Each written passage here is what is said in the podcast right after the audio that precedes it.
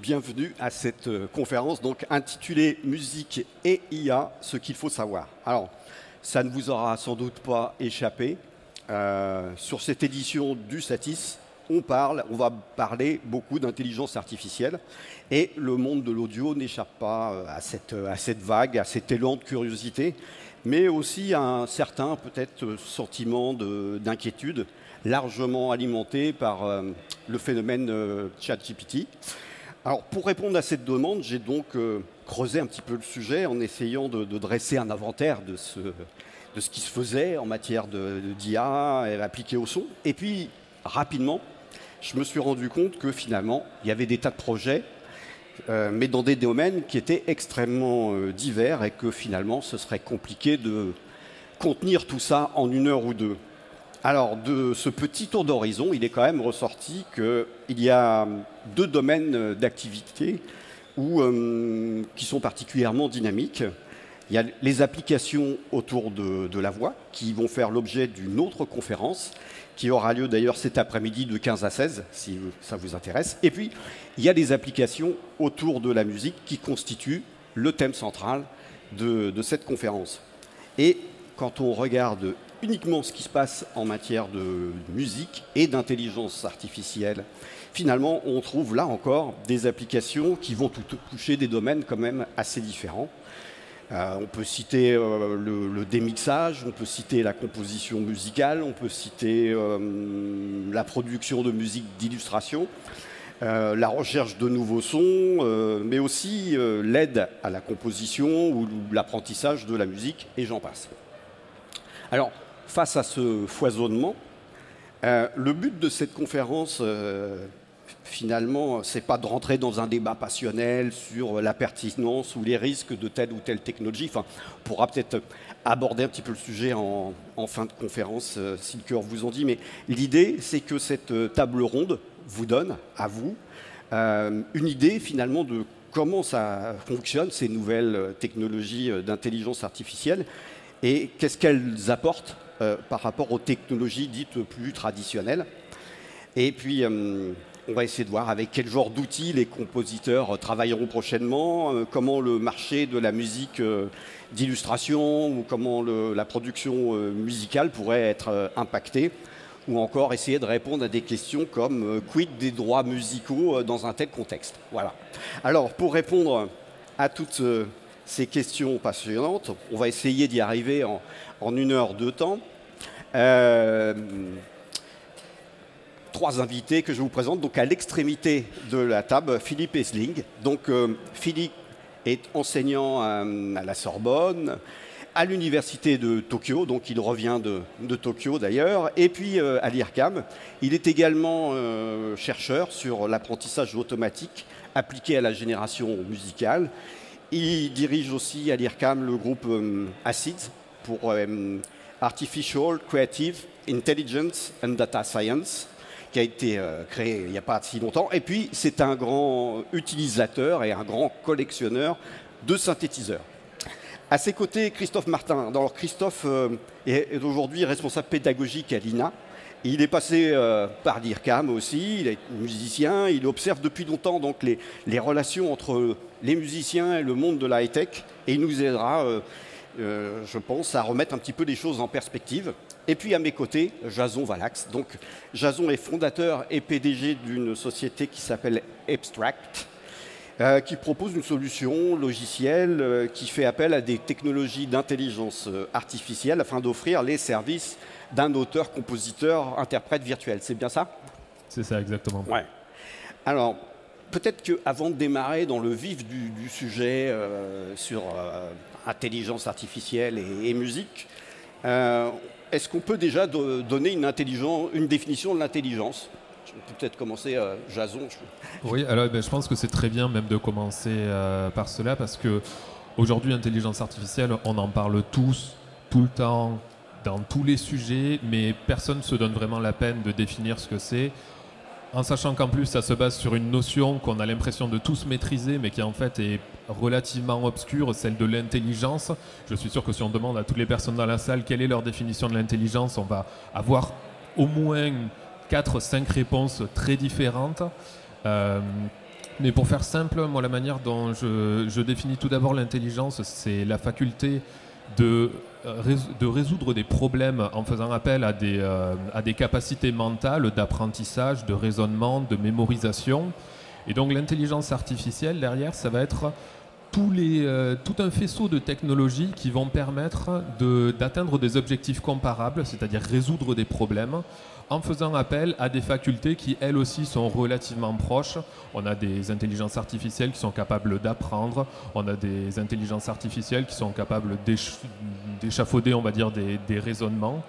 Et euh, par contre, il faut accepter que c'est un ensemble de technologies. C'est vraiment pas une technologie unique qui est applicable à tous les cas de figure et qui fonctionne de manière très monolithique.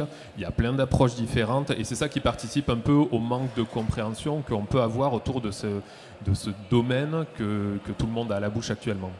Oui, d'autant plus que euh, finalement, comme c'est un sujet un peu à la mode, c'est vendeur, donc on dit oui, il y a de l'intelligence artificielle, mais est-ce que c'est toujours justifié? Alors, euh, c'est bien de le garder en tête que euh, beaucoup d'entreprises aujourd'hui sont tentées de clamer le fait qu'effectivement elles font de l'intelligence artificielle à tel ou tel niveau, alors que dans les faits, lorsqu'on essaie de creuser un petit peu, on ne trouve aucun signe du recours à des technologies qui appartiennent à ce large spectre qu'on considère être euh, l'intelligence artificielle. Donc c'est un buzzword. C'est à chacun d'être un petit peu prudent lorsqu'on y est soumis. Euh, pour éviter de croire tout ce qui peut être prétendu, parce qu'on a tous, en fait, toutes les entreprises ont une incitation à avoir une communication qui soit assez engageante. Maintenant, aujourd'hui, il y a des, grandes, des, grands acteurs du domaine qui, euh, qui ne laissent aucun doute quant au fait qu'ils utilisent et qu'ils sont à la pointe sur ces technologies. On pense à OpenAI, on pense à Meta, on pense à Google, et d'autres euh, d'autres entreprises qui appartiennent souvent aux GAFAM. On a également euh, des, choses du côté chinois. En France, on a également des entreprises qui interviennent dans ce domaine.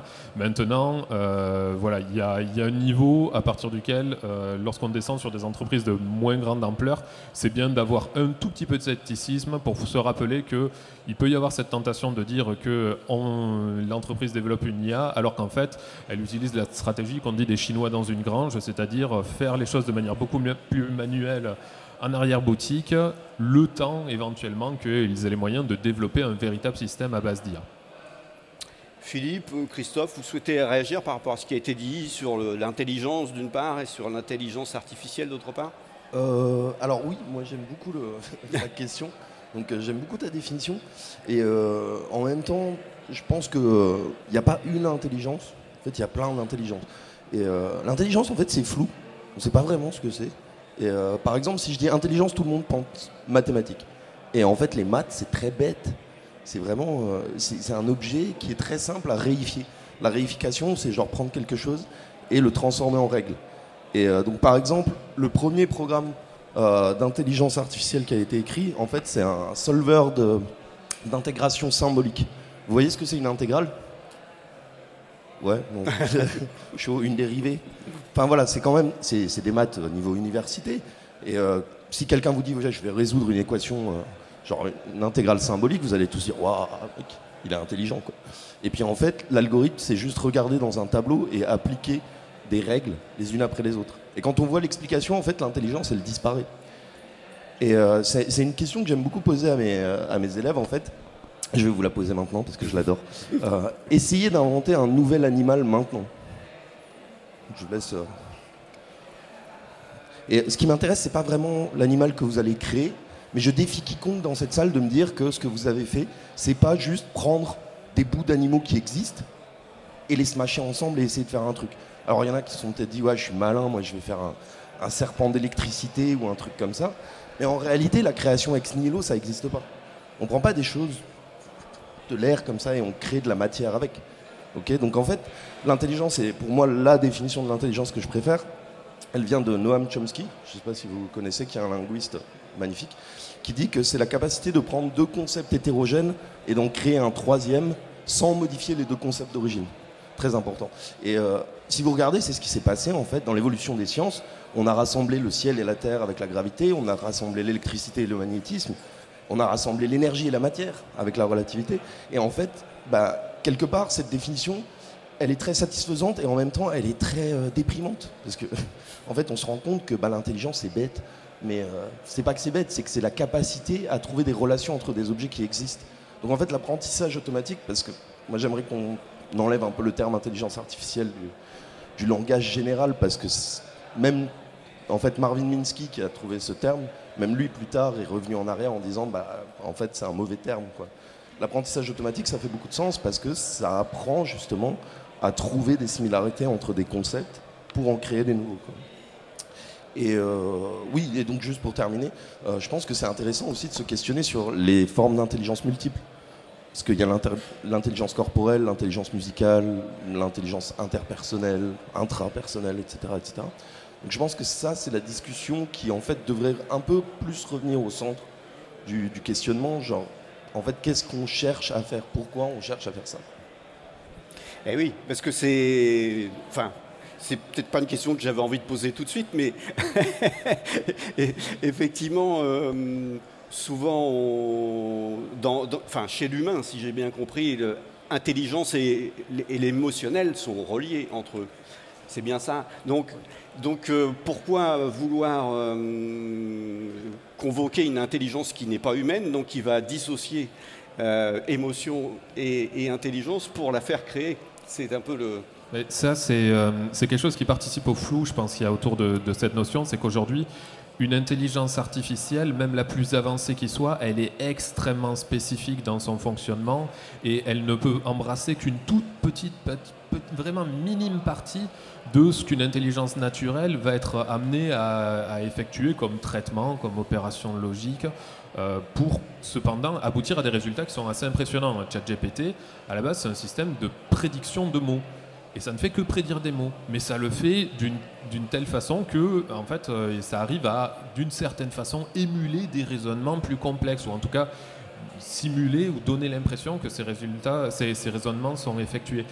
Mais par contre, chez l'être humain, effectivement, l'intelligence, elle est mêlée aux émotions. On a cette partie euh, rationnelle, on a cette partie émotionnelle dans notre, dans notre psychisme. Les deux sont indissociables. On ne peut pas imaginer un humain qui soit dépourvu d'émotions, on ne peut pas imaginer un humain qui soit totalement dépourvu de rationalité.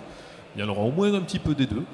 Et, euh, ça, clairement, c'est quelque chose qu'on n'est pas prêt de trouver aujourd'hui dans une intelligence artificielle, ce qui a des implications à différents niveaux, ce qui permet aussi de, euh, dédramatiser certains, certaines envolées lyriques qu'on peut avoir autour de l'intelligence artificielle et de ses possibles impacts. Euh, voilà, il y, a une, il y, a une différenciation qui est très nette, qui existe aujourd'hui. Alors, pour rentrer dans la définition précise, euh, placer un curseur de ce qui fait la séparation entre euh, ce qu'on associe à une intelligence naturelle et à une intelligence artificielle, ça demanderait une discussion un peu longue, mais le c'est quelque chose qui, gagne, enfin, qui, profiterait à tout le monde de sortir l'intelligence artificielle d'un traitement qui passe uniquement par le prisme de nos fantasmes et de nos phobies. L'intelligence artificielle, c'est un sujet qui est assez complexe, qui a, des, qui a un impact assez important. Pour mieux l'appréhender, il faudrait que bah, chacun on l'appréhende, enfin on se positionne de manière un peu plus neutre vis-à-vis de l'intelligence euh, artificielle elle-même et d'éviter de, de, suite y apposer des, euh, des, lectures caricaturales, ce qui est malheureusement très souvent le cas. Christophe, tu souhaitais réagir? Euh, Oui, c'est juste pour participer. Hein.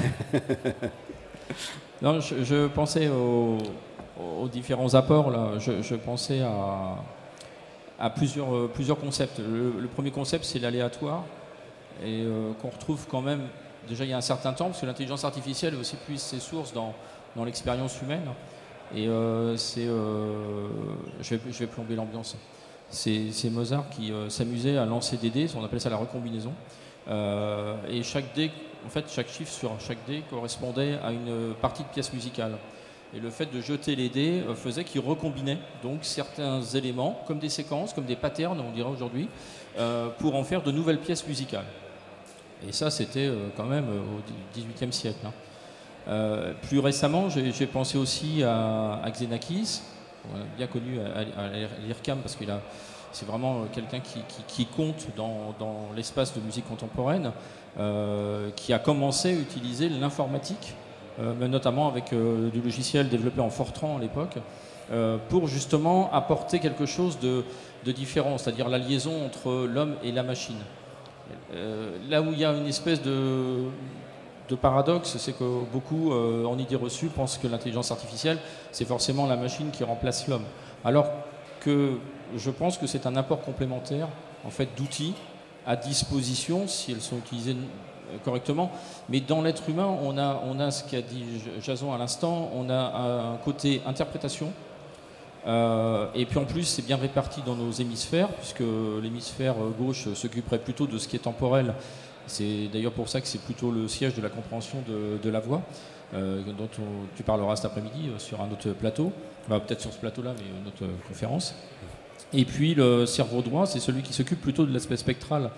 Et l'aspect spectral, ça nous concerne pour la musique, euh, puisque c'est toutes les différentes, de, différentes hauteurs de notes, l'interprétation. Donc en fait, quand on combine les deux, et, c'est là où l'intelligence artificielle peut avoir quelque chose à faire d'intéressant, c'est que c'est la combinaison des deux qui nous donne le rapport temporel et spectral, et qui nous donne donc l'accès à la musique, euh, puisque c'est la combinaison des deux. Et, dans ce principe-là, euh, il y a aussi une distinction effectuée, c'est tout ce qu'on a eu depuis longtemps en, musique et en production, on utilise depuis assez longtemps les ordinateurs.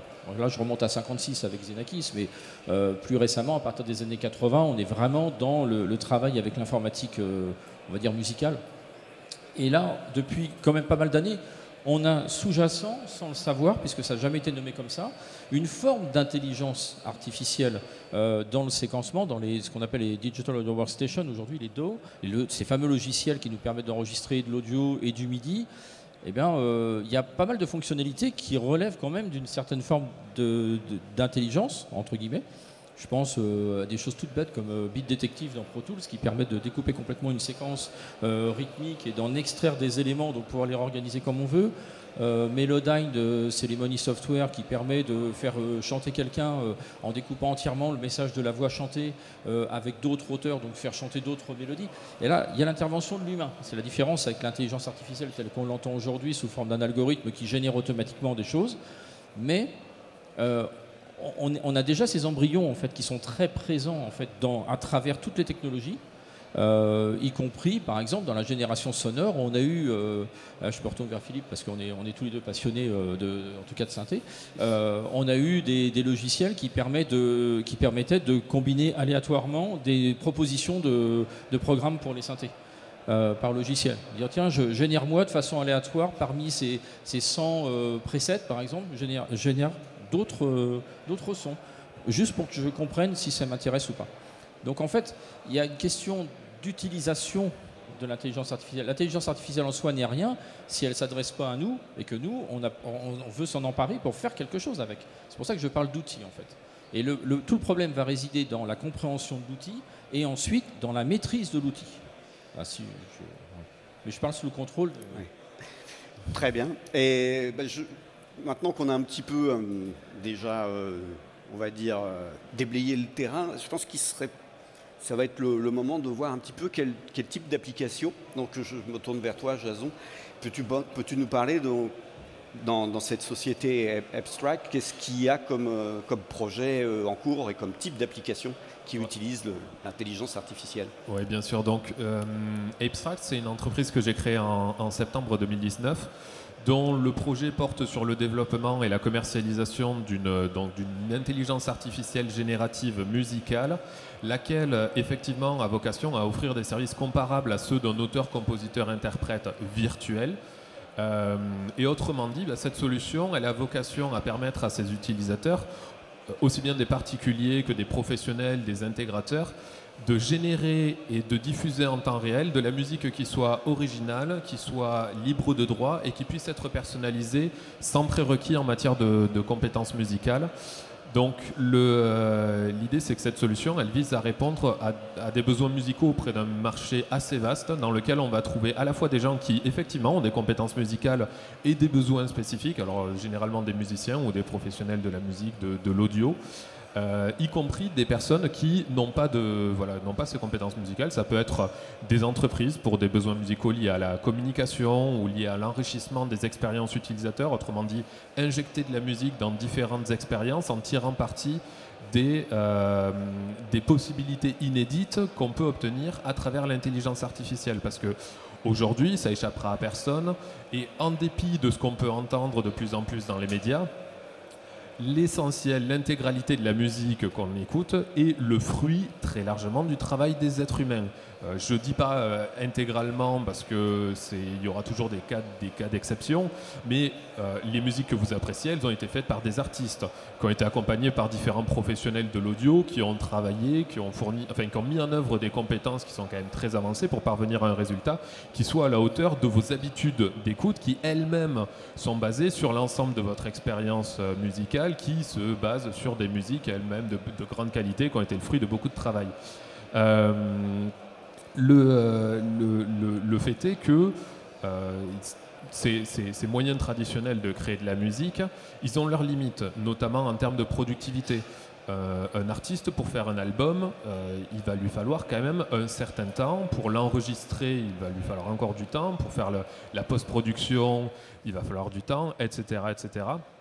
Or, ce, ce, facteur temps, il vient contraindre beaucoup certains des usages qu'on pourrait envisager qui tournerait par exemple autour de la génération musicale en temps réel.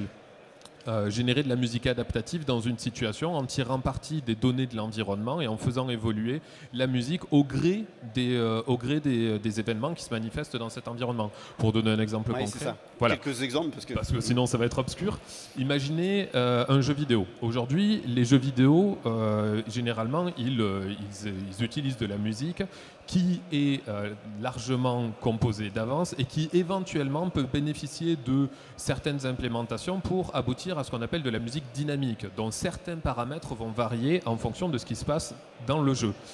Cette variation, elle va être limitée euh, à ce qui aura été prévu par les développeurs et par le, compositeur. Et ça sera par exemple en fonction de, je sais pas, de l'intensité d'un combat qu'on va faire rentrer de nouvelles pistes instrumentales, enrichir l'orchestration et contribuer à ce sentiment euh, voilà, d'intensité pour le, pour le joueur. Ceci dit, la composition, elle est largement faite d'avance et il y a beaucoup de choses qui sont rigides dans le processus.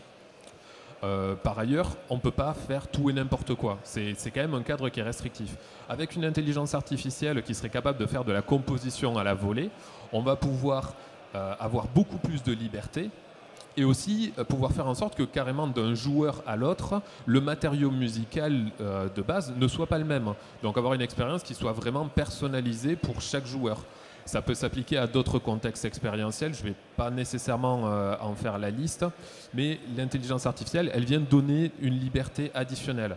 Euh, après, libre à, chaque développeur de jeu, par exemple, de se dire bon, ben, est-ce que moi je préfère me baser sur des moyens traditionnels qui ont fait leurs preuves, euh, qui sont aujourd'hui les garants du summum qu'on peut espérer en, termes de qualité, ou est-ce que j'ai envie d'aller tenter des choses nouvelles qui vont être peut-être plus hasardeuses, mais qui vont me permettre de proposer des expériences inédites à mes joueurs?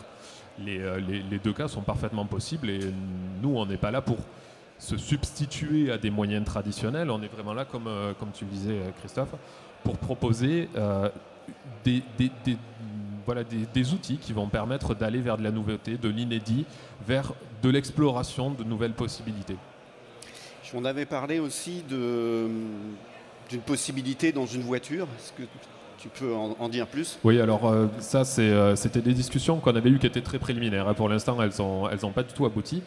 Mais on avait échangé avec un grand constructeur automobile que je vais éviter de nommer pour, euh, pour éviter de, de m'accaparer des louanges qui ne sont pas dues pour l'instant. On avait échangé avec ce constructeur automobile sur la possibilité d'interfacer notre, notre solution d'intelligence artificielle générative musicale qui fonctionne sur des serveurs à distance avec les ordinateurs de bord des véhicules connectés de, ce constructeur, de telle sorte qu'on soit capable de proposer une ambiance musicale évolutive et adaptative en fonction des données transmises par l'ordinateur de bord, lesquelles nous permettraient de déduire par exemple les conditions de circulation ou euh, l'environnement dans lequel évolue ce véhicule. On va pouvoir proposer une musique, euh, j'en sais rien, un jazz un peu moderne dès lors qu'on sera dans un environnement urbain, une musique plus, euh, bucolique, plus peut-être même plus classique lorsqu'on évoluerait dans des, paysages campagnards.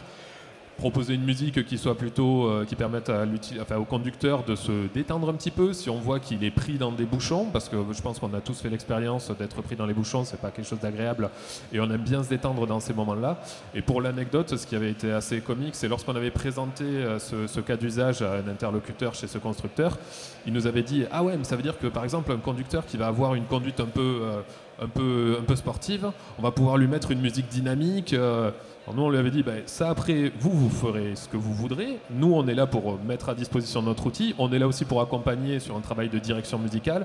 Maintenant, quelqu'un qui a tendance à être un peu fort sur la pédale d'accélération, ben, peut-être que ça serait pas une très très bonne idée de lui proposer de la musique qui va l'encourager en ce sens. Donc il y a des tas de choses après qui, même avec de l'intelligence artificielle, restent à encadrer pour servir un objectif, servir un, usage, servir une utilité pour, euh, pour des utilisateurs. Et dans toutes ces choses-là, euh, on peut tous se rassurer du fait que, étant donné que voilà, on s'adresse en définitive à des utilisateurs humains, ben, le facteur humain il sera toujours présent pour anticiper ce qu'on a envie de leur proposer et euh, voilà, tenir compte de l'effet que ça pourra avoir sur les êtres humains d'être au contact de ces, de, de ces intelligences artificielles. Christophe, tu souhaitais réagir? Oui, euh, sur un point euh, précis euh, par rapport à ce que vient de dire Jason, c'est la, relation qu'on a entre le style, qui est évoqué là par exemple sur les différentes conditions de, circulation, donc le style musical qui va être proposé, et l'esthétique. L'esthétique, c'est autre chose. tout à l'heure, on a parlé très brièvement de, de sound design.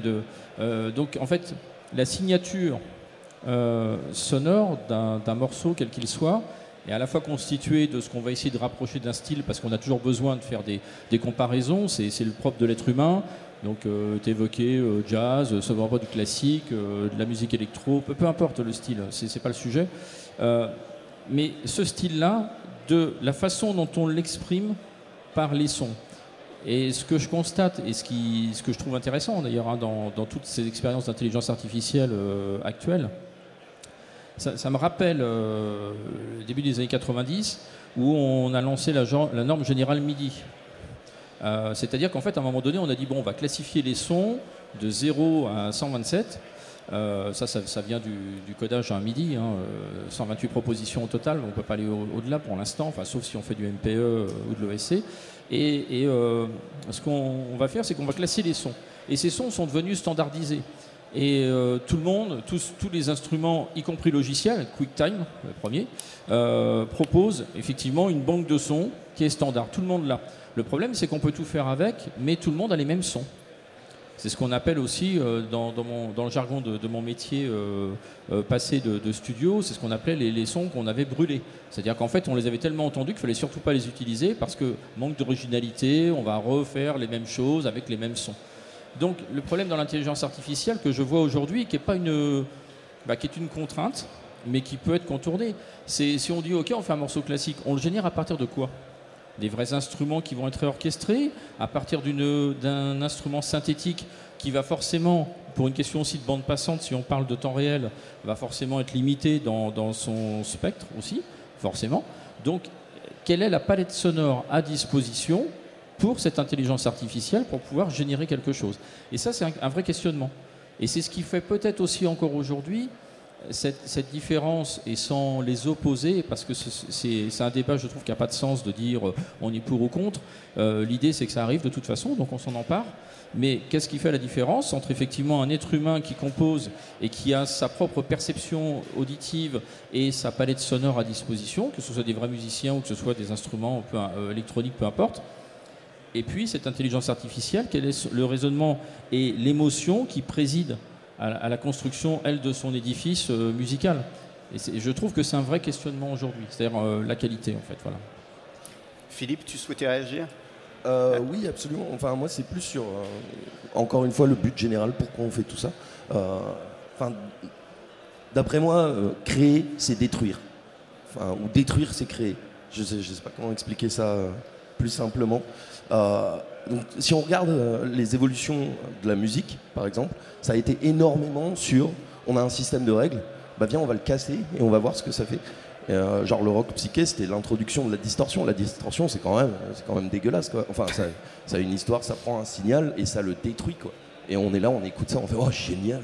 Et pareil le jazz, si vous pensez à Thelonious Monk par exemple, qui genre faisait des erreurs, mais faisait une musique d'erreur presque. Et en fait, c'est là que pour moi il y, a, un paradoxe intellectuel. On, a un système qui prend des exemples et qui apprend à les reproduire parfaitement, donc c'est de l'interpolation. Mais la vraie créativité, elle, existe dans l'extrapolation. Donc c'est la possibilité de prendre quelque chose et d'en faire quelque chose de complètement différent. Donc euh, je ne vais pas dire de le souiller, mais de, le détruire. Quoi.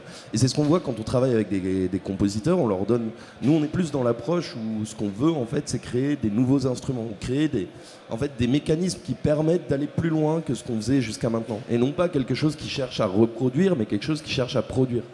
Et euh, à chaque fois, c'est un peu le, gros dilemme, à chaque fois que je, crée un système, un modèle ou quoi que ce soit, je le donne à un compositeur et je lui explique, bon, bah, ça marche comme ça, il faut aller entre telle et telle valeur.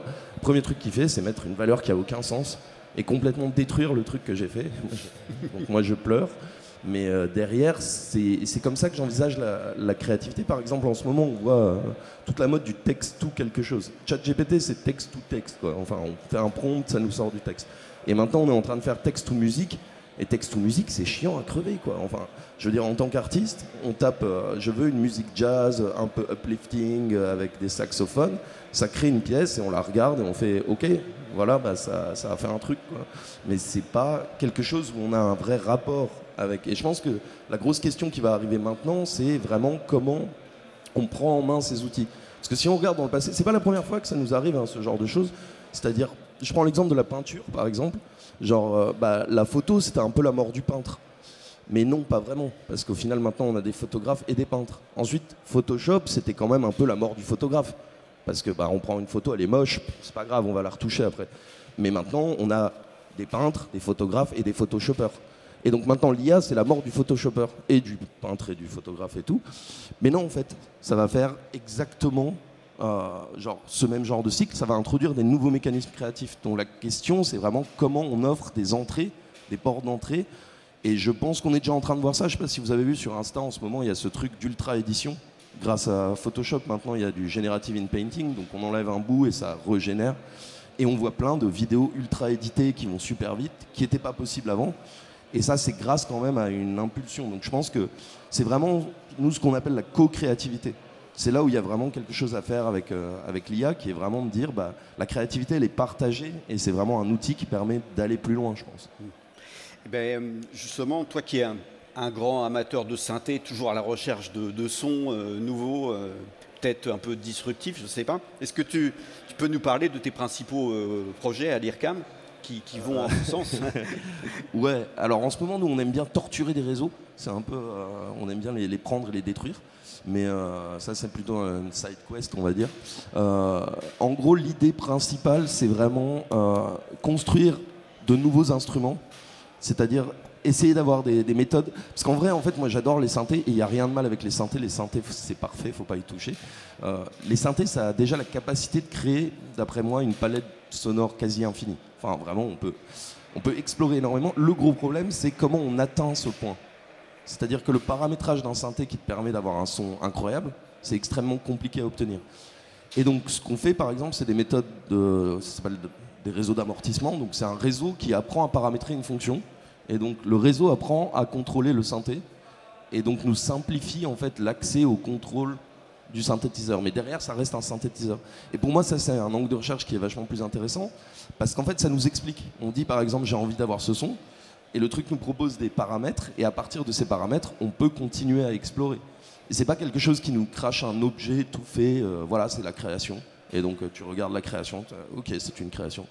Et euh, c'est plus dans cet axe, nous on est vraiment sur tout ce qui est contrôle, extrapolation, donc je disais, c'est-à-dire en ce moment on se pose beaucoup la question de la divergence, qui est, bah, on montre des exemples à un réseau, donc un modèle d'apprentissage, et on lui demande de faire quelque chose d'autre donc euh, de faire quelque chose de différent.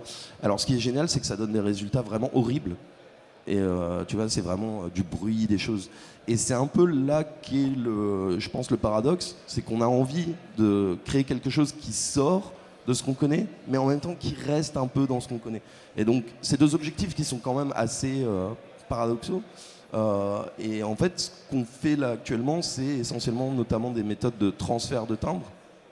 Donc, c'est-à-dire, par exemple, tu, tu chantes et ça devient un violon. Ou alors tu mets une darbuka et ça devient une flûte, ou tu mets une flûte, ça devient une voix, etc. etc. Et ça, c'est juste la capacité en fait d'avoir accès à des nouvelles méthodes de synthèse. Donc je pense qu'on va bientôt voir aussi une forme d'esthétique de l'IA. C'est une question que, que, je trouve passionnante, qui est bah, le moment où on va un peu comme euh, le grain du vinyle avec les gens un peu chiants comme ça qui sont là, ah non c'est plus chaud. J'aimerais vraiment qu'un jour on se dise ah ouais ça c'est euh, les artefacts. Tu vois qu'on quitte un peu ce mode où on essaye absolument de faire pareil que tout ce qui a été fait et se dire non mais c'est génial quand ça échoue en fait ce truc. Est-ce qu'il y a des, hum, applications? Donc, là, il y a, si j'ai bien compris, il y a trois applications, euh, enfin trois domaines de, recherche principaux. Euh, hum, est-ce qu'il y a eu des, applications euh, dans des produits du commerce ou comment en fait on peut profiter de, ces recherches? Bah Alors tout ce qu'on fait nous c'est open source. Vive la révolution. donc vous pouvez aller voir sur notre GitHub, c'est GitHub Acid Zircam. Enfin, si vous tapez Acid, IRCAM, GitHub dans Google, vous vous trouverez. Donc tous les logiciels qu'on propose, ils sont open source. Euh, on a un VST par exemple. Donc euh, c'est bon. C'est pour l'instant pas des systèmes, c'est vraiment des, mini instruments quoi. Donc ça marche sur MaxMSP pour ceux qui connaissent. Euh, sur Ableton Live, vous avez un plug aussi. Et bah là, de plus en plus, c'est quelque chose qui est en train d'être intégré, mais dans des paradigmes créatifs plus grands. C'est-à-dire, et c'est ce ce que je pense être la direction intéressante, c'est le moment où ça va infuser à l'intérieur d'un paradigme, mais sans que ça devienne l'objet central, qu'on arrête d'en faire euh, cette espèce de truc, genre regardez, c'est l'IA qui a fait ça, mais plus de dire bah, à l'intérieur d'un workflow créatif, c'est quelque chose qui m'a permis d'atteindre cette zone, mais ensuite c'est moi qui l'ai emmené à cette autre zone. Donc euh, là, en termes, euh, bah, là, bon, je peux pas trop dire parce que c'est pas encore officiel, mais euh, toute cette histoire de contrôle de synthé, c'est aussi en, négociation avec des boîtes de synthé et tout. Je suis pas trop pour faire l'argent. Enfin, mon labo aime bien l'argent. Moi, je m'en fous. Christophe. Euh, oui, bah, bah, juste pour, euh, pour aller dans le sens de, ce que vient de dire Philippe, c'est j'ai vu passer un projet de 2010, qui a commencé en 2019, je crois, qui s'appelle Angelia. Euh, d'un chercheur qui s'appelle Jean-Claude Eudin, si je ne me trompe pas, je crois que c'est ça, et euh, qui consiste en fait à contrôler un synthétiseur modulaire. S'il y a bien un, espace où les synthétiseurs modulaires, c'est-à-dire avec différents éléments qu'on va constituer potentiellement à la carte avec les Eurorack, hein, euh, c'est-à-dire chacun choisit de construire son modulaire comme il veut. En général, il n'y a pas de mémoire, l'exception faite du synth R4 d'un électronicien français justement. Et en fait, ce qui est intéressant, c'est qu'Angelia, c'est une intelligence artificielle au service de la création pour un synthé modulaire. Donc, comment s'adresser à l'ensemble des modules? Évidemment, c'est un circuit aussi neuronal hein, au départ. Et euh, ça, c'est encore une expérience très intéressante parce que c'est vraiment, je crée un outil qui va m'aider, c'est presque pédagogique, à comprendre le modulaire, à voir comment je peux travailler avec aussi, en le faisant travailler dans un premier temps peut-être à notre place, ou en tout cas pour nous faire des propositions complémentaires de ce que nous, on est capable de créer avec. Et ça, c'est un, aspect extrêmement intéressant dans ces évolutions d'intelligence artificielle, c'est-à-dire euh, euh, se supplanter à. Mais pour revenir à Max MSP, euh, Stephen Kay, qui avait développé sous Max, en fait, le système Karma, qu'on a retrouvé dans des synthétiseurs Korg, et puis plus tard des applications aussi chez Yamaha sous forme uniquement logicielle pour compléter des, synthétiseurs. C'est un système en fait de gestion de milliers de micro-patterns qui, sont, qui potentiellement peuvent être organisés de façon aléatoire et multiples. Donc on, est déjà face à ce, concept justement de euh, euh, que, peux-tu me proposer si j'appuie là, il va se passer quoi? Et en fait, je ne le sais pas à l'avance. Mm. Évidemment, après, avec maîtrise, on finit par avoir des circuits, des, des, chemins euh, très précis. Mais ça, vous voyez, c'est déjà quelque chose qui, vient de loin, en fait. Parce que là, je, vous parle d'un travail de recherche qui, Stephen Kay, qui correspondait en fait au milieu des années 90. Donc on est, c'est pas hier non plus, quoi. Euh, une, petite réaction, parce que je trouve que c'est assez intéressant, parce que là, ce qui, ce qui se passe en ce moment, c'est un petit peu symptomatique de, de quelque chose dont on, qu'on peut observer lorsqu'on parle d'intelligence artificielle, notamment appliquée à un domaine spécifique, ici la musique, c'est que très vite se pose la question de à qui cette intelligence artificielle, elle va s'adresser. Et là, c'est vrai que dans ce qui a été présenté, il y a ce sujet de se dire, on, euh, on veut une intelligence artificielle qui soit utile, qui fasse pas que nous, nous pondre du contenu de manière bête et méchante, qui nous mette dans une relation de consumérisme facilité par des moyens technologiques ultra productifs. Et ça, je suis très d'accord avec le fait qu'il faut dépasser ça parce que notre société, elle fonctionne quand même un peu trop là-dessus, je pense. Mais l'intelligence artificielle, dès lors qu'on s'en empare d'une façon qui est un peu, euh, qui est un, peu éclairée, elle permet de faire ça. Alors nous, par exemple, chez Abstract, juste pour donner un exemple, ça nous importe beaucoup de faire que notre outil, ça soit pas juste un outil de génération musicale, mais qu'il ait un potentiel euh, en direction de la pédagogie musicale et en, en, direction de la vulgarisation de ce que c'est que la création musicale. Nous, ça nous a conduit à adopter une orientation technologique qui est assez rare, en tout cas pour une entreprise. Je sais que dans la recherche euh, académique, ça a fait l'objet de, de, travaux assez poussés. Mais nous, on fait appel à ce qu'on appelle de l'intelligence artificielle symbolique. C'est-à-dire qu'on n'utilise pas de réseaux de neurones qui aujourd'hui sont au cœur de l'essentiel de toutes les solutions d'intelligence artificielle ultra impressionnantes dont vous avez entendu parler et qui ont tous plus ou moins en commun le fait de, euh, de, mettre en, vigueur un, apprentissage automatique qui se fondent sur un gros volume de données d'apprentissage. Par exemple, euh, ChatGPT, c'est euh, une énorme architecture de réseau de neurones qui a été entraînée sur une immense quantité de, euh, textes, d'exemples. C'est une approche qui peut s'appliquer à la musique. Alors ça peut être assez complexe parce qu'il faut savoir sur quelle forme de, données on se base. Est-ce que c'est de l'audio? Est-ce que c'est des, euh, des, instructions musicales informatisées du MIDI? On l'a évoqué. Euh, nous, c'est une approche qu'on n'a pas souhaité mettre en œuvre parce que la musique, ça a quelque chose de très particulier lorsqu'on le compare à beaucoup d'autres formes d'expression artistique. C'est que ça fait des siècles qu'il y a des personnes avec des cerveaux très très bien faits qui s'acharnent à essayer d'en expliquer les principes théoriques. Ça donne lieu à un corpus de connaissances qu'on appelle la théorie musicale qui, euh, qui on peut considérer qu'elle a, a ses limites, c'est-à-dire qu'il y, a des, y, y a des zones d'ombre, mais euh, ça explique quand même énormément de choses. Ces connaissances-là, pour nous, euh, c'est une ressource qui est super intéressante. Et on s'est dit, ce serait dommage de se baser sur des données musicales pour essayer de faire en sorte qu'un réseau de neurones réacquiert certains des principes théoriques qui sont naturellement mis en vigueur lorsqu'on crée de la musique alors qu'en fait, ces principes théoriques, euh, on les a déjà mis sur papier noir sur blanc. Alors certes, il suffit pas d'ouvrir un bouquin et d'essayer de le transposer d'un claquement de doigts pour qu'on obtienne une solution qui marche, mais aujourd'hui, on a des, approches, des technologies qui nous permettent quand même de transcrire ces connaissances, ces principes, ces concepts, ces notions théoriques sous la forme de systèmes qui soient capables d'exécuter les processus qu'on cherche à décrire de manière automatique et en, remplissant certaines exigences. Dans notre cas, par exemple, euh, on a des exigences en termes de temps de, fonctionnement. On ne veut pas que lorsqu'un utilisateur nous demande une musique, il ait à attendre jusqu'au lendemain pour avoir le résultat.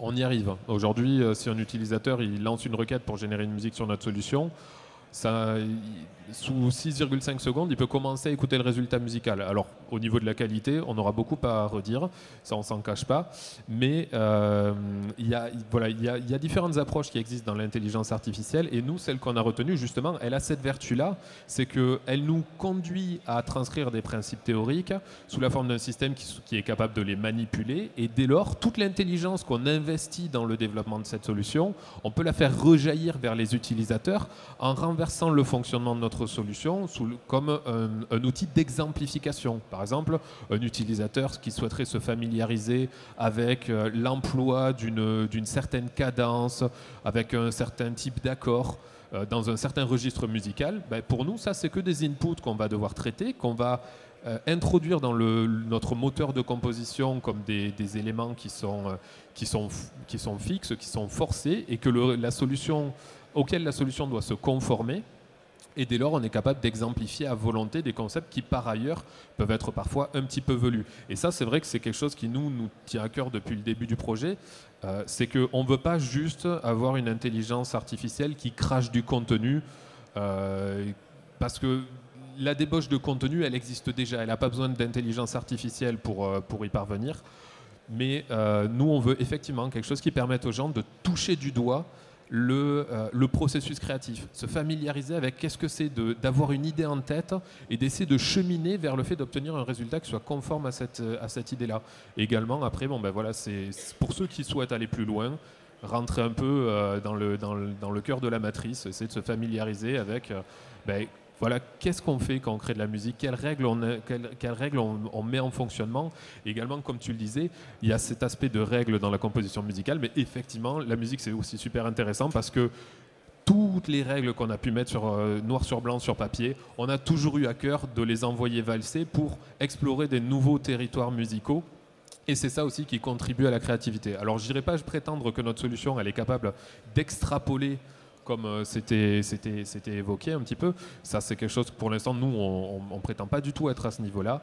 Mais, euh, mais par contre, c'est aussi quelque chose qui nous, qu'on sait possible avec notre implémentation, c'est de dire simplement, bon, ben, de toutes les règles qu'on a données à notre moteur de composition, on pourra très bien lui dire, tu choisis d'en faire sauter certaines, ce qui permettra d'aboutir à des résultats qui ont telle et telle nature. Alors pour l'instant, on n'en est pas encore là, donc je me garderai de dire si l'expérience sera, sera payante. Mais pour peu qu'on se donne les moyens d'être un petit peu ambitieux, de réfléchir, de prendre du recul, euh, il y a quand même un très très beau terrain de jeu à explorer avec l'intelligence artificielle. Ok. Merci. Euh, donc finalement, dans, l'intelligence artificielle, il y a possibilité de... Il y a, ce qu'on pourrait appeler l'aide, l'aide à la composition, euh, l'aide à l'apprentissage. Est-ce que vous, vous avez repéré euh, justement des, applications comme ça qui, euh, qui, fonctionnent et qui fonctionnent bien? Où est-ce qu'on en est sur ce, ce domaine-là finalement? Qui veut répondre euh? Oui, alors bah, c'est un domaine qui est assez intéressant. En même temps, enfin, il y, y a une part de moi qui a envie de répondre exactement l'opposé. Euh, c'est juste désolé, hein, c'est plus rigolo dans un débat de dire euh, non, je suis pas d'accord. Euh, mais en fait, bah, par exemple, moi je suis un grand fan de Harsh Noise. domaine un peu spécifique où genre ça fait pendant 10 minutes et, du coup ça c'est quelque chose qui est bah, complètement en dehors des systèmes de règles classiques j'ai envie de dire et euh, j'ai vraiment cette sensation qu'un jour, je vais écouter le résultat d'un algo que j'aurais fait, et ça va me créer, une musique qui est incroyable, et je vais pas du tout le savoir. Parce que j'aurais pas la, la capacité d'intégration de ce genre de musique. Si vous pensez par exemple à la musique concrète, je sais pas si vous connaissez Pierre Schaeffer, c'est un mec qui a pris des bruits de train, et il a mis des bruits de train Pardon? C'est le GRM. C'est ah bah chez Lina. C'est les copains. Euh, pardon. Mais euh, c'est quelqu'un, il a pris des bris de train, il les a mis les uns après les autres, et il a dit euh, bah voilà, c'est de la musique. Et c'était en 1940, c'est ça Ou un truc comme ça. Et genre à l'époque, les gens, ils ont dit mais ça va pas ou quoi? Et maintenant, on se réunit tous dans des halls comme ça, et on se met devant des grandes enceintes, et on écoute des trucs qui font boum boum et on dit c'est génial ce truc. Et euh, ce que j'essaye de dire, c'est qu'en fait, il y a aussi ce côté de le savoir musical et la compréhension de ce qui est esthétique ou pas dépend de l'époque. Et malheureusement, les visionnaires, j'ai envie de dire, bah, se font généralement jeter des chaises à la face quand ils essayent de proposer des choses qui sont un peu trop hors normes. Quoi. Et euh, c'est vraiment une question que je me pose, moi, c'est vraiment sur cette pédagogie. Est-ce que ça serait capable de, nous donner quand même un sens de vers où va l'esthétique, vers où va euh, ce ah système? Parce qu'en réalité, comme tu disais très bien, hein, tu vois, les, règles de l'harmonie, euh, bah, on les connaît. Et en même temps, ça pose une autre question qui est hyper intéressante. Hier, j'ai vu une conférence magnifique d'un mec qui s'appelle Timoshko. Et c'est génial ce qu'il fait, c'est la géométrie. Enfin, il fait de la, géométrie de la musique, comme ça, il prend des accords, il les projette dans un espace à quatre dimensions et tout. il se passe des trucs. Et, euh, mais ça pose la question, tu vois, de est-ce que ce qu'on fait, c'est analyser a posteriori Est-ce que les règles musicales, c'est un contenant Ou est-ce que c'est au contraire un contenu? Et euh, quand je pense à ça, euh, désolé, je parle beaucoup, mais euh, je vais terminer là-dessus. c'est, tu vois, beaucoup de fois, des, musiciens vont faire des choses sans forcément avoir de système en tête. Et des fois, le système peut être limitant. Et j'avais lu un bouquin, je trouve le, le, titre, il est frappé, c'est Apprendre à désobéir. Et euh, tu vois, en soi, c'est un paradoxe logique. Quoi. Comment tu apprends à désobéir? Bah, C'est débile parce que si tu apprends, tu obéis à la règle de désobéir et donc bah, voilà, tu fais exploser la tête d'un robot. Et euh, du coup, tu vois, moi, c'est vraiment cette direction de désapprentissage. Que, désolé, je dis des trucs très contradictoires, mais euh, où justement, tu vois, on a des méthodes effectivement d'accès. Donc, c'est ce que tu dis qui est, je pense, la direction que ça prend. Chat GPT, c'est aussi quelque chose qui donne la capacité à des gens qui n'ont pas forcément eu une éducation euh, sur certains domaines ou une éducation musicale, la capacité de créer. Et ça, c'est une très belle direction. Et cette direction, en fait, elle pose la question est-ce qu'on peut aller plus loin pour essayer justement de voir qu'est-ce qui se passe après quoi? Christophe? Euh, je, complète à chaque fois, donc c'est facile le rôle que j'ai du coup, parce que j'ai juste à écouter ce qui est dit, puis euh, je peux ajouter un truc. Euh, c'est pour déconstruire, pour désobéir, il, faut comprendre au préalable. C'est-à-dire qu'on ne peut pas dire qu'on va contredire ou partir dans une autre direction par rapport à des règles, si on parle là de, musique, si on n'a pas acquis en fait les, connaissances musicales de base qui permettent justement de les contourner. C'est qu'on peut, euh, sinon, effectivement, bah, il suffit de, je vais pas dire, et c'est pas péjoratif du tout dans mon état d'esprit parce que je, fais ça aussi en, pratique musicale, c'est euh, partir en, disant c'est pas grave, je vais faire n'importe quoi. Ce qu'on appelle aussi l'improvisation, mais finalement elle est structurée parce qu'elle fait appel à des connaissances de base. Que mon, ma, ma database, euh, en fait, c'est mon expérience musicale et mon apprentissage musical. C'est ça qui va me permettre de, euh, justement d'envoyer un côté totalement aléatoire, paradoxal, en opposition à. Euh, volontairement, parce que pour transgresser les règles, il faut connaître ces règles. Alors c'est tout l'enjeu de l'intelligence artificielle, qu'est-ce qui alimente Et euh, alors on, sait bien que bon, ChatGPT travaille avec des bases, mais demain on, sait que l'intelligence artificielle va nous permettre de travailler sans base de données. Donc c'est l'algorithme puissant de demain, le méta-algorithme, euh, permettra justement de s'auto-générer lui-même. Donc c'est alors évidemment par alimentation de questionnement aussi, c'est-à-dire qu'il faut solliciter une application pour qu'elle puisse continuer à évoluer. Et c'est ça qui la, qui la nourrit hein, d'une certaine façon. Mais euh, on, reste quand même dans quelque chose où on peut aborder un sujet à partir du moment où on sait ce qu'on en attend. Alors, en ce qui concerne les exemples qui ont été donnés sur euh, l'illustration sonore, la génération musicale et ainsi de suite, euh, c'est un peu le même principe. C'est-à-dire qu'effectivement, c'est ce que disait Jason, où, pose-t-on des, filtres, des jalons, des barrières pour ne pas franchir euh, quelque chose euh, C'est cet encadrement, je dirais, euh, éthique, d'une certaine manière, par rapport à un sujet qui est éminemment artistique au départ et qui touche l'ensemble des êtres humains, parce qu'entre la parole et la musique, et, il y a aussi l'image évidemment, eh c'est le propre de notre communication et c'est ce qui nous permet, nous, de vivre tous ensemble. Ouais, oui, tu voulais, très, très tu voulais rebondir. Euh, j'ai très très envie de rebondir. Non, mais parce qu'en fait, euh, c'est magnifique ce que tu dis, et c'est vraiment la direction qu'on prend. Euh, par exemple, il y a un algo qui s'appelle AutoML de Google, et c'est bah, un modèle de ML, enfin pardon, d'apprentissage automatique qui apprend à faire des modèles de ML. Donc on est déjà en train de voir ce métatruc, et c'est la deuxième partie où tu as parlé de cadre éthique. Et en fait, moi, je trouve que c'est une, très très mauvaise idée. je sais que tout le monde va me dire, mais non, euh, il faut de l'éthique, il faut faire attention et tout. Oui, il faut de l'éthique, de l'analyse de l'IA. Mais par exemple, je ne sais pas si vous voyez ce que c'est le problème de l'upscaling. Le problème de l'upscaling, c'est euh, vous prenez une image qui est dégueulasse 8 par 8 et vous en faites une image 1024 par 1024. Il y a un truc odieux, c'est vous prenez euh, l'image d'une personne de couleur. Donc ils ont pris par exemple Barack Obama et genre quand ils l'ont upscale, c'est devenu un blond euh, aux yeux bleus. Et euh, bah, on s'est rendu compte qu'en fait, les IA sont un peu racistes. Mais les IA sont pas racistes, c'est que nos bases de données sont racistes. Et ensuite, c'est pareil, il y a eu le problème des word embedding, c'est euh, les espaces de mots, quoi. Et genre, le roi est à la reine, ce que le docteur est à l'infirmière. Donc nos IA, elles sont pas seulement racistes, elles sont sexistes aussi. Et genre, en fait, c'est pas nos IA qui sont sexistes, c'est que ça pose des questions. Le fait de ne pas avoir mis de filtre éthique et de découvrir un tel biais, ça nous pose la question de ben, notre société, fondamentalement, qu'est-ce qu'il faut changer?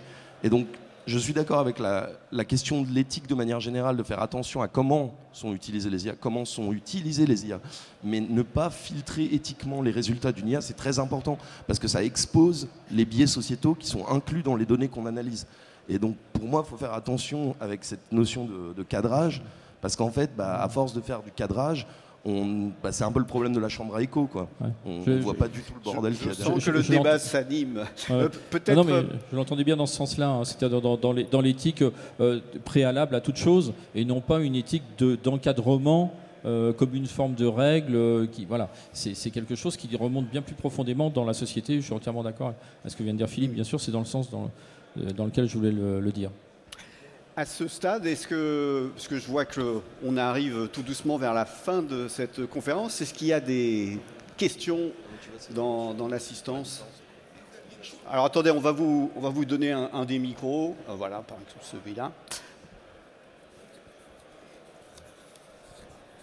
Oui, vous aviez, euh, vous aviez posé la question si euh, connaissait justement des IA euh, text to music. Donc il y, y en a eu une qui a été dite, Ar- Arch, Archcore Non, je ne m'en rappelle plus. Euh, tu peux reprendre un micro Ouais.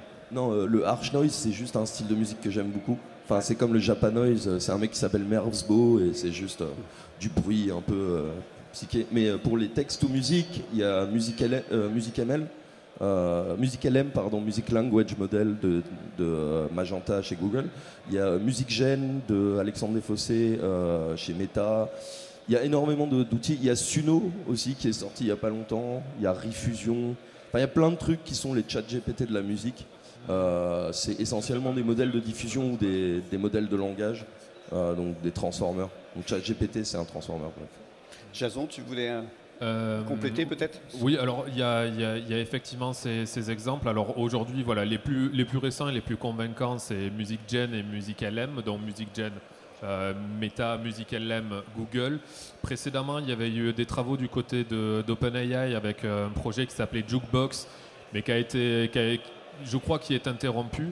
Ce qui est intéressant, c'est de, se poser des questions de quelles sont les limites de ces, de ces approches-là, et notamment euh, un problème qu'on dit de scalabilité. Euh, ça, je trouve ça vraiment très très intéressant parce que là aussi, c'est propre à la musique. Euh, je vais parler de, de, de Music LM, donc le projet de Google. À ma connaissance, il, il est basé sur un entraînement sur la base de 5000 échantillons musicaux qui sont des petites séquences de, je crois, quelques secondes de musique, lesquelles ont été annotées par des experts pour euh, bah, juste en fournir une description textuelle. Et après bon bah voilà on a notre IA qui apprend à la fois de l'échantillon musical à la fois de l'exemple textuel et euh, qui va permettre de renverser le processus c'est-à-dire permettre à l'utilisateur de rentrer une description textuelle et d'obtenir un résultat musical.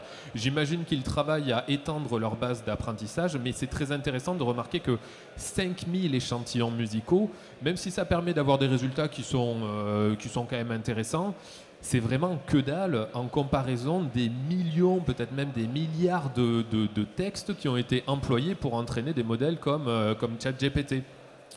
Pourquoi? Ben Parce que faire décrire de la musique à des experts, ça demande du temps, ça demande des compétences, et là il se pose un problème de bon, ben, comment on va faire pour avoir des millions d'exemples qui vont nous permettre de franchir un cran en termes de qualité? Et, euh, et ben, je serais très curieux d'être euh, derrière la boutique, un petit peu de savoir ce qui se passe de leur côté, parce que euh, en attendant, c'est des projets de recherche intéressants. Il y a de la communication. En plus, ils l'ont sorti un moment où ils essaient de court-circuiter un peu la vague de hype autour de ChatGPT. Je crois que ça a moyen marché. Mais est-ce que ces approches-là, elles vont pouvoir être poussées plus loin pour obtenir des résultats qui soient à la hauteur du niveau, du standard de qualité qu'on a tous en tant qu'être humain qui écoute de la musique et qui, lui, est défini par ben, la musique créée par d'autres êtres humains et qui est quand même euh, un, niveau, euh, un niveau assez élevé. Euh, ça, pour l'instant, on n'a pas trop de réponses là-dessus. ouais. Christophe. Euh, bah, je voulais citer aussi euh, euh, des, des expériences que je, je fais comme ça en veille technologique. Euh, J'ai vu euh, Sandro qui est assez, assez sympa, Alors, mais attends- qui, qui, qui donne des résultats parfois euh, un peu étranges. Alors, il y en a un que j'ai trouvé quand même qui alors là donne des résultats complètement euh, surprenants quand on est musicien, qui s'appelle euh, Boomy et, qui euh, propose des styles musicaux. Alors au départ, quand on choisit un seul style, bon, on a un résultat qui est euh, somme toute honnête, mais effectivement dépourvu de, enfin dépourvu de ce côté aléatoire qu'on adore et de ce côté transgressif qui n'existe pas évidemment. Mais alors j'ai vu que l'application proposait de, mélanger des styles. Je dis oh, génial. Euh, ce, que, quand même une boîte à rythme de 79 qui s'appelle la CAR 55 Korg est capable de faire, on peut enclencher deux présélections de styles qui n'ont rien à voir. Elle le fait très très bien. Euh, avec un pourcentage en plus de swing si nécessaire. Et là, l'application se plante totalement. J'ai même enregistré quelques résultats tellement j'ai trouvé ça drôle. C'est-à-dire que n'importe quel clavier arrangeur à, à 200 euros euh, de n'importe quel constructeur, euh, on va dire japonais, est capable de faire beaucoup mieux. Mais ce n'est qu'une question, c'est exactement ce que vient de dire Jason, et c'est tout le, tout le fond aussi de, cette intelligence artificielle, c'est que j'imagine que ce logiciel n'est pas assez, enfin cette plateforme n'est pas assez alimentée. Donc en fait, elle n'arrive pas à apprendre de, ce qu'on lui demande. Et effectivement, s'il y a des millions de personnes qui se connectent pour demander des choses euh, qui combinent des styles, je gage qu'à un moment donné, le résultat, je vais passer dans un an, euh, je vais me mettre un rétro-planning et je suis sûr que le résultat va être très honnête. Alors, euh, un, petit point de vigilance très rapide. Dans le milieu de l'intelligence artificielle appliquée à la musique, il y a énormément de bullshit. Il faut le savoir. Sandro, notamment, euh, moi, de ce que j'ai vu, je n'ai rien, je n'ai aucun signe qui me permet d'être certain qu'ils utilisent effectivement de l'intelligence artificielle, dans le sens où tous les résultats qu'ils produisent semblent être juste des combinaisons de séquences MIDI qui ont très certainement été préalablement générées et sur lesquelles on a un contrôle qui est très limité, qui se limite à l'agencement des sections musicales. Ça, euh, la stratégie chinoise dans une grange, euh, elle fonctionne très bien pour ça. Et c'est le cas de Sandro, c'est le cas de Mubert, c'est le cas de. alors, il y en a d'autres, je ne vais pas tous les citer. Mais voilà, Euh, Beethoven aussi. Beethoven, Ouais. euh, voilà. Ça, c'est grand moment. Alors messieurs, je, je vois que la, la fin de cette conférence est, est arrivée donc- et je, je sens qu'on a initié le débat, mais il y a encore des, des- des tas de questions. Donc je vais devoir quand même conclure. Ce que je vous invite, euh, si vous avez des questions, c'est qu'on pourra peut-être y répondre en allant rejoindre dans les, dans les allées. Ça peut donner euh, la, poursuite de, de- de débats fort intéressants. Je voulais euh, absolument vous remercier tous les trois, c'était passionnant. Je pense qu'on peut vous applaudir.